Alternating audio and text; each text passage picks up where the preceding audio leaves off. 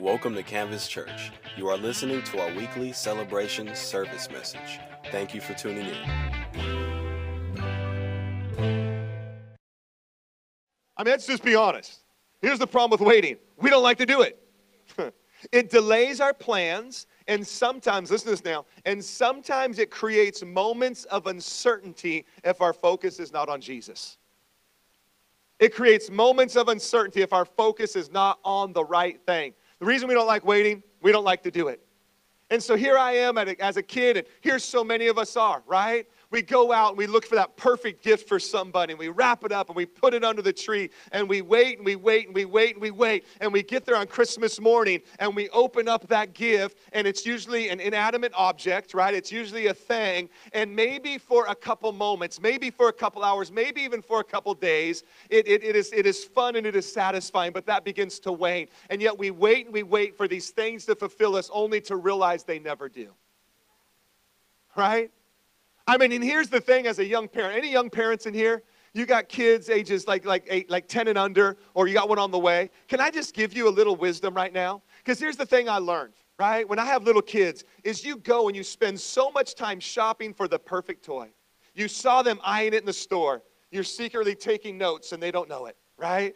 And you go and you get that thing and you wrap it up and you're so excited to give it to them on Christmas morning. They get up and they tear it open and they open up the box, they take the toy out, they set it aside, and they play with the box. Right? And you're just kind of like, well, what? No, what, what, what about this? This is the gift, and they are just so wrapped up in the box, right? And you try to shove the toy over to them, they shove it away. Now they're crawling inside the box. They're collecting everybody else's boxes. They're building forts with the boxes. And like seven weeks go by, and they're still playing with the box, and the toy is on the side broken. Come on, somebody. All you young parents, let me do you a favor right now. Go to Home Depot and buy yourself some moving boxes, wrap them up, give them to your kid, and they will love it and bring all the leftover money to Legacy Sunday next week. Come on, somebody. we wait and we wait and we wait, only to realize that what we were waiting for, especially in our culture today, that promotes materialism as the thing to give, only to get to that moment and not be fulfilled and not be satisfied. Because, ladies and gentlemen, there is not an object in the world that will satisfy you. There is only one that will satisfy you, and his name is Jesus. And so, as a community, we need to bring the focus back to Jesus. It is about Him. It's always been about Him, and it needs to stay about Him. But here's the reality it's not just at Christmas time, and it's not even just about gifts. So many of us live our lives that way. We wait and we anticipate, man, one day when I get that job, I'm gonna be fulfilled. One day, man, when I get promoted within that job, I'll be fulfilled. One day when I leave this job and go to a different job. Man, man, one day when I am married, I will be fulfilled. Now, one day when I get that bigger house, that nicer house, I mean, this is just a stepping stone house. One day when I get to that house, man, I'm going to be fulfilled. And you get into that house and you regret it because you realize how much room it is to clean. Come on, somebody. And so then you downsize to only miss the space you had to upsize, to hate the cleaning to downsize. Is somebody with me this morning? And we live our lives this way. We don't find fulfillment because there's only one that fulfills. Here in Luke chapter 2, we see two individuals that are overwhelmed and overcome with joy. So much so that the mother of Jesus, Mary and Joseph, are amazed by what's taking place not only by the joy and the excitement of Anna and Simeon, by, but by what is being told about their son. But the reason that Simeon and Anna are so overcome with joy is because they kept Christ at the center of their life. They kept Christ at the very focal point. Here is Anna, and the Bible says she's no longer married. What am I going to do with my time? It was customary as a widow, if you don't get remarried and get, get taken by a relative, that you're going to give yourself in serving at the temple. So what does she do? She gives herself in serving at the temple. And there she is. The Bible says she's there night and day. And here she is, and she gets a prophetic word and she speaks it over Jesus. And then here's this guy, Simeon. Now, we don't really know who Simeon is. Some people believe maybe he was one of the temple priests and he just happened to be his day and the Holy Spirit came upon him and brought him. We don't know that for sure. All we know is there is a guy that is old in age and he is living righteously, he is living devoutly, he is living with Christ at the center. And the Bible says, in that moment, as Mary and Joseph are bringing Jesus to the temple to do what they're supposed to do under the law, the Holy Spirit comes upon this old dude, come on, somebody, and leads him to the temple as well. Now, according to, according to Scripture, that must have been okay to do. I'm telling you right now, if some guy walks in for the very first time and picks up one of your children, our security people are on it. Right? Little freaky. Who's the dude? Don't know. He's picking up a child. He's joyful about it. He's prophesying over him. Right? But here is Simeon, and he gets this word. He's waiting and waiting. And because Christ was at the center, the minute Christ comes into the temple, he knows who it is.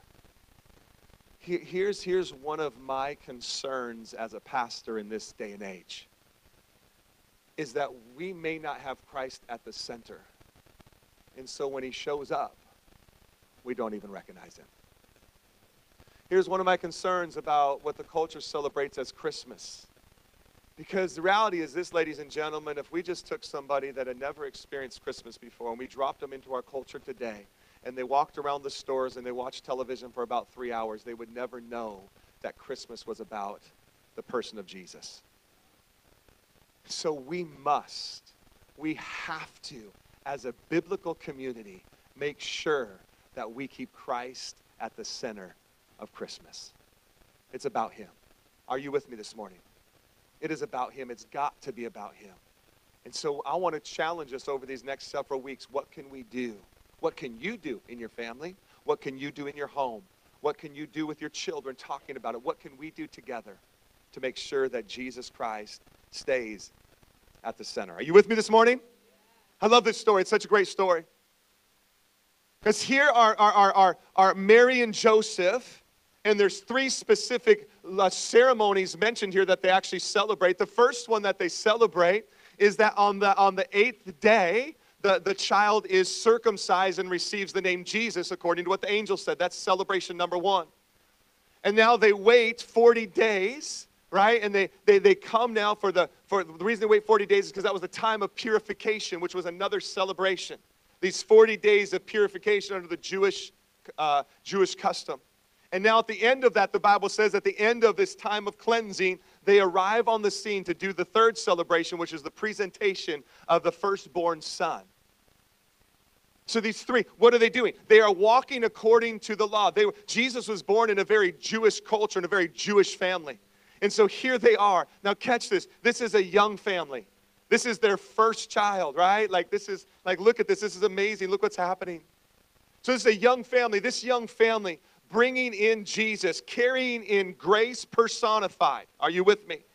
And they're walking into the temple. But it wasn't until they get to the temple and they encounter two elderly people, one named Simeon and one named Anna, that they fully begin to comprehend what it is that's taking place. Here they are baby boy, bringing them, just doing what they're supposed to do, not even fully understanding. They are carrying grace. And grace walks into the temple, and all of a sudden, grace now encounters these two prophets, Simeon and Anna. They encounter, they encounter these two people that know the word. And it wasn't until the older generation begins to give revelation to the younger generation that they begin to understand what they're actually carrying. We know this because Mary and Joseph are absolutely amazed by what's taking place. How they're amazed, I don't know, because they've been visited by an angel. Well, we'll get to that part of the story. We'll rewind over the next couple weeks. But Mary has been visited by an angel in her house, right? Angel shows up. This is what's going to happen. Okay, but listen to what it says. The Bible says that Mary puts these things in her heart and ponders them. In other words, she doesn't quite understand what's taking place. Joseph gets visited in a dream, still doesn't fully comprehend. And now, some 40 days after the birth of Jesus, they still don't know who they have. not until the word connects with grace. And when the New Testament, the new movement, the new era walks in, connects with the old movement, the Old Testament, and the old era, the Word, now the Word and grace connect, and something powerful begins. You can't miss this. Because if we miss this, we miss so much of the text. Because we are in a millennial generation. And millennials, man, they are they are fantastic. But millennials within the church, if we're not careful, millennials in the church, man, they are all about love and they are all about grace. And it sounds so great, doesn't it? Well, yes, what else do we want to be about? We want to be about love and grace and acceptance, right? But here's what happens if we're not careful. All of a sudden, love and grace and acceptance becomes just that. It becomes about me accepting it's okay. You believe that? It's okay. You that's all right. But if we don't have, listen to me now, if we don't have the platform of the Word of God, grace and love is misunderstood. Listen to me. If you don't have the, the context of Scripture about the wrath of God, you cannot understand the love of God. A verse like John 3:16, for God so loved the world, he gave his only son. Oh, that's so great. Why did he give him? And how was that love? But see, you don't, if you don't have some Old Testament, if you don't have some, some older, wiser people that have lived some life and got some context and have, have learned some stuff and have gone somewhere, can I just talk to some of the older generation right now? If you are here and you are of the ages of 50 or plus, let me just talk to you. And some of you are closet 50 year old, I know you're dyeing your hair. Come on, somebody. And it's okay. You keep going with it, all right? But let me talk to you for a moment. We need you. This church needs you. The church needs you. Our culture needs you. You are valuable, and we need your voice, and we need your wisdom. We need your experiences. We need what you've been through, what you've walked through. We need you. If we don't have you, we are going to go down a slippery slope of grace that leads us somewhere we don't want to be. We need you. We need the wisdom. We need the insight. We need the input. We need you. Listen to me, millennials. We need them. We absolutely need them. Absolutely we need, need what they have we to bring. Because when all of a sudden now the older generation connects older with the younger generation, man, there is a powerful movement that is birthed. This church needs you. We need this connection. We need this connection. You cannot understand grace. You cannot understand the love of God without understanding the wrath of God. We need that. And here we have these two elderly people living devoutly. See, that, man, man, something the older generation can teach us is teach us what it is to live righteous and what it is to live consecrated unto the Lord. You say, well, they didn't have all the distractions we had. Exactly. That's what they. That's why they know what it is to give themselves to this. That's why we need, man, when something powerful. Are you getting this this morning? Christmas isn't just like, oh, let's give and let's set up trees and let's have lights. Oh, isn't it pretty?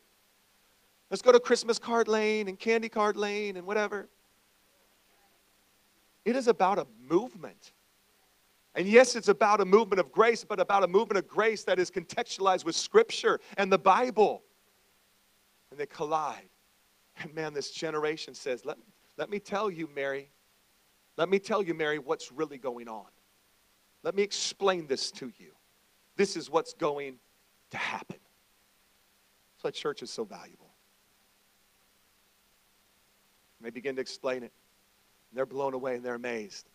But you see, it's not just about two generations coming together. It's not just about Anna and Simeon representing the Old Testament. It's not just about Jesus symbolizing the New Testament. And the collision of that together brings so much depth for us. It's not just about that. Look at what happens now. Luke does this time and time again in his gospel. He brings together male and female. Isn't that what Galatians says, Galatians chapter 3? In Jesus, we're all one. There's no male, there's no female, there's no Jew, there's no Gentile, there's no slave, there's no free. We're all one in Christ Jesus.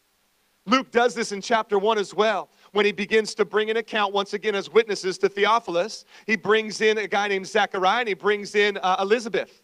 He brings in the male, he brings in the female. Right here, once again, he does it and he brings in Simeon. And right after Simeon, who does he introduce? He introduces Anna. Now look at what Anna does, because this will this will this will crush some of your guys' theology. Anna goes out and becomes literally like one of the first preachers of righteousness in that movement. A woman.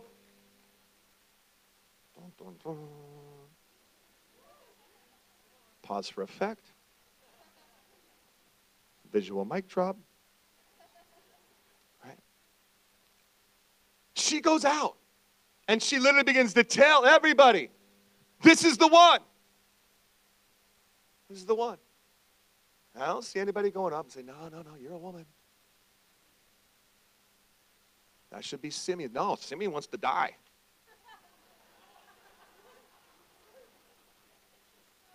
Isn't that what the Bible says? He's like, I'm good. You go, Anna, shine.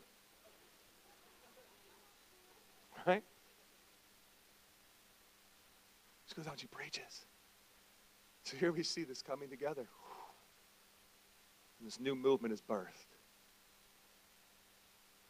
And yet, our culture does such a good job of distracting us from what this season is really all about. And so, if I could learn anything from these two, from this Simeon, and the lights go dark and they go bright on cue. Try it again. If I could learn anything,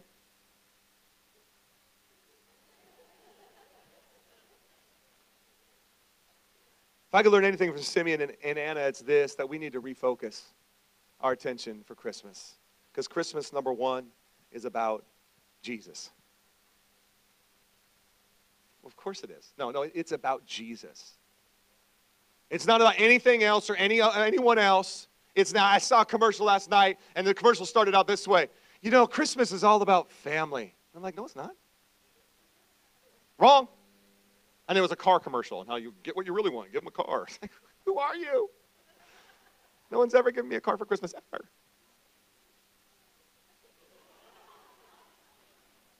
I was looking at my wife because you're wondering, like, hint, hint. It's about no, it's not about family. Christmas is about Jesus. I mean, it's about Him. I mean, if you're going to go, go around telling people it's about family, what do you do with all the people who don't have family? Christmas is about Jesus. That solves everything. It's about Jesus. Isn't it? Christmas isn't even about giving. It's not about giving. It's not about our giving. It's not about us giving, well, which is a time of charity and us giving to others. No, it's not. Christmas is about Him coming and giving Himself. That's the only giving, really. It's us. They, we don't have to give a thing. We just sit there and reflect on the fact that, wow, God, you're amazing. That you would send your son and Jesus came and, and then he lived amongst us. Why would he do that? He gave himself. That's it's, yeah, it's about him giving himself to us. It's about Jesus. It's only about Jesus. It's only ever about Jesus. We as a church need to make sure it stays about Jesus. Because if we don't, listen, if we don't keep it about Jesus, how much time we got left? How many guys give me 10 more minutes? Anybody give me 10 more? 10, 20, 30, 40, 50, 60, 70, 80. Good, let's go. Here's the thing if we don't keep Jesus at the center, it doesn't take that many generations before all of a sudden, Jesus who? J- Jesus who? I was watching a, a, a, commercial the other night, came on, and Apple's so brilliant with many of their, their commercials. And uh, the commercial was, it had this like 14 year old girl, 15 year old girl, and she was on a bike and she had an iPad Pro, I think it was they show her in a coffee shop and she's doing a bunch of stuff and then she like flips it shut and like thank you jumps on her bike rides somewhere else has it open she's taking videos and pictures and all this stuff like three different scenes. And then you see her in her yard and she's laying on the grass and she's doing something on the ipad pro. And the neighbor peeks over and goes hey what are you doing on your computer? And the girl looks over and goes what's a computer? That, that, that could be the church. Listen it's already culture. But if we're not careful in the church. Christmas is about giving. No, it's not. Christmas is about making sure everyone's needs are met. No. Christmas is about family. No. No, Christmas is about Jesus. It's about Him and Him alone. Hmm. Let's not rob Him of that. It is about Jesus. So here's my challenge to churches. What can you do? What can we do to make sure that Christ stays at the center of Christmas. Not just Christmas, what can we do that, to make sure that, like Simeon and Anna, Christ stays at the center of our life? And maybe it just starts over these next four weeks. And we just begin to bring in some new practices into our life as a family, as a church. right? And we just, we just begin to make sure that, you know what, Jesus, stay the, stay the focal point of Canvas Church.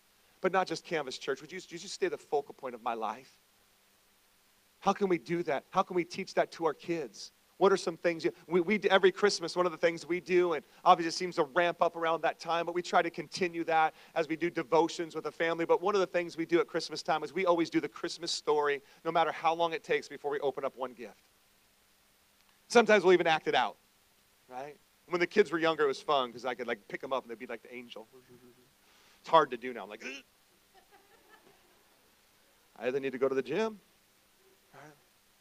but we'll just keep, man, we'll just, we'll just focus on Jesus and make it about Jesus. I remember there was one year shortly after we got married or we were dating. I can't remember which one it was. And um, for some, something happened in our family, and for whatever reason, we, we didn't read the story before. My wife didn't grow up in a Christian household at the time. They, they weren't Christians. And, and so she had never experienced what it was like. And so she had experienced several of those at my house. And so one of her favorite things, I found this out later, one of her favorite things at Christmas at my house, she goes, I, and she told me later, because we didn't do it that year. We didn't read the story. And I remember looking at her, she looked down. I was like, what's up? She actually teared up. And she said, one of my favorite things about Christmas at your house is that we always read the story first. And we didn't do it this year. I don't remember why we didn't. But ever since then, it doesn't matter. Like, we make sure. But what are some things you can do? Not just at Christmas, but what are things you can do to keep Christ at the center? But maybe it starts now. Maybe, maybe, maybe you do what Anna did, right? And you go out and you just start inviting people and telling people, hey, it's about Jesus. When someone says, hey, happy holidays, you're like, no! They're like, what? You're like, Merry Christmas. And you can even pause. Merry Chris, iced, muss, right? Just throw it in there. People saying Merry Xmas. You're like, what? No. Now, what? Like, you just go out and just invite people and tell. We have our Christmas play next week. Come on. What a great opportunity. Because here's the thing you don't even have to mention church. You just say, hey, I'm, I'm, there's a Christmas program I'm going to. Oh, where's it at? Edwards Theater. Right? That's covert Navy SEAL style right there. Right? You don't have to say nothing about your church or nothing. You just say, hey, come with me. There's this really cool Christmas program. It's happening at a theater. Oh, I'm there. Right? Just invite people. Maybe it's, maybe it's making sure that we don't indulge on Maybe rather than spending all that money, and please don't rack up any credit card debt. Maybe, maybe rather than doing that, it's about, you know, we're, we're not going to do that this year. Something we started probably five years ago now. Uh, we, don't, we don't get each other gifts, or we set a limit of $15 or $10, something like that. And we just we said, no, we're not going to do that. What can you do to make sure you keep Christ at the center? I think there might even be a place to write that down in your notes. I want to prepare my heart and I want to help prepare our hearts to make sure it's all about Jesus. Christmas, lastly, number two, is, is about hope, brings hope. Christmas brings hope. And when we see it right here, why are Simeon and Anna so excited? They're excited because salvation has come. The one we've been anticipating or longing or hoping for has arrived. Now hope has shown up on the scene. And I love the way it does. I love the way Scripture paints the whole entire picture because Matthew would tell us that, that Jesus did not come to abolish the law, he came to fulfill the law.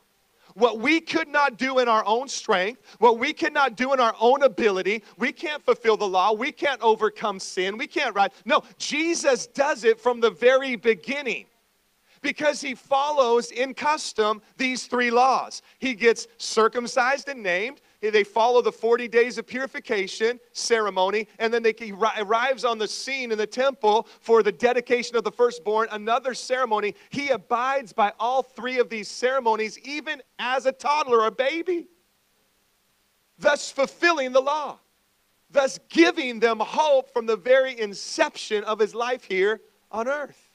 He came to fulfill, not abolish, and it brings hope. Listen to Romans 8 3. What the law could not do, since it was limited by the flesh, God did. He condemned sin in the flesh by sending his own son, Jesus. Are you with me? In flesh like ours, under sin's domain, and as a sin offering. Come on. So good. Are you with me this morning? Hope shows up why is Christmas bring hope? Because Jesus is hope. Jesus just doesn't bring hope. When Jesus, if Christ is at the center, you have hope. If Christ is at the center, you have hope. Listen to Hebrews 6, 19 through 20. We have this hope as an anchor of our lives, safe and secure. It enters the inner sanctuary behind the curtain. Listen to verse 20 because this is the clincher. Jesus has entered there on our behalf as a forerunner. He is the anchor of our hope. Jesus doesn't just bring hope, He is hope. Listen to me. What can we do to bring Christ back at the center?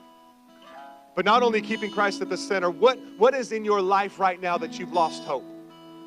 What areas of your life have you thrown in the towel and said, That will never happen, this will never happen, this will never come about, I'll never see this, I'll never see that? You've lost hope.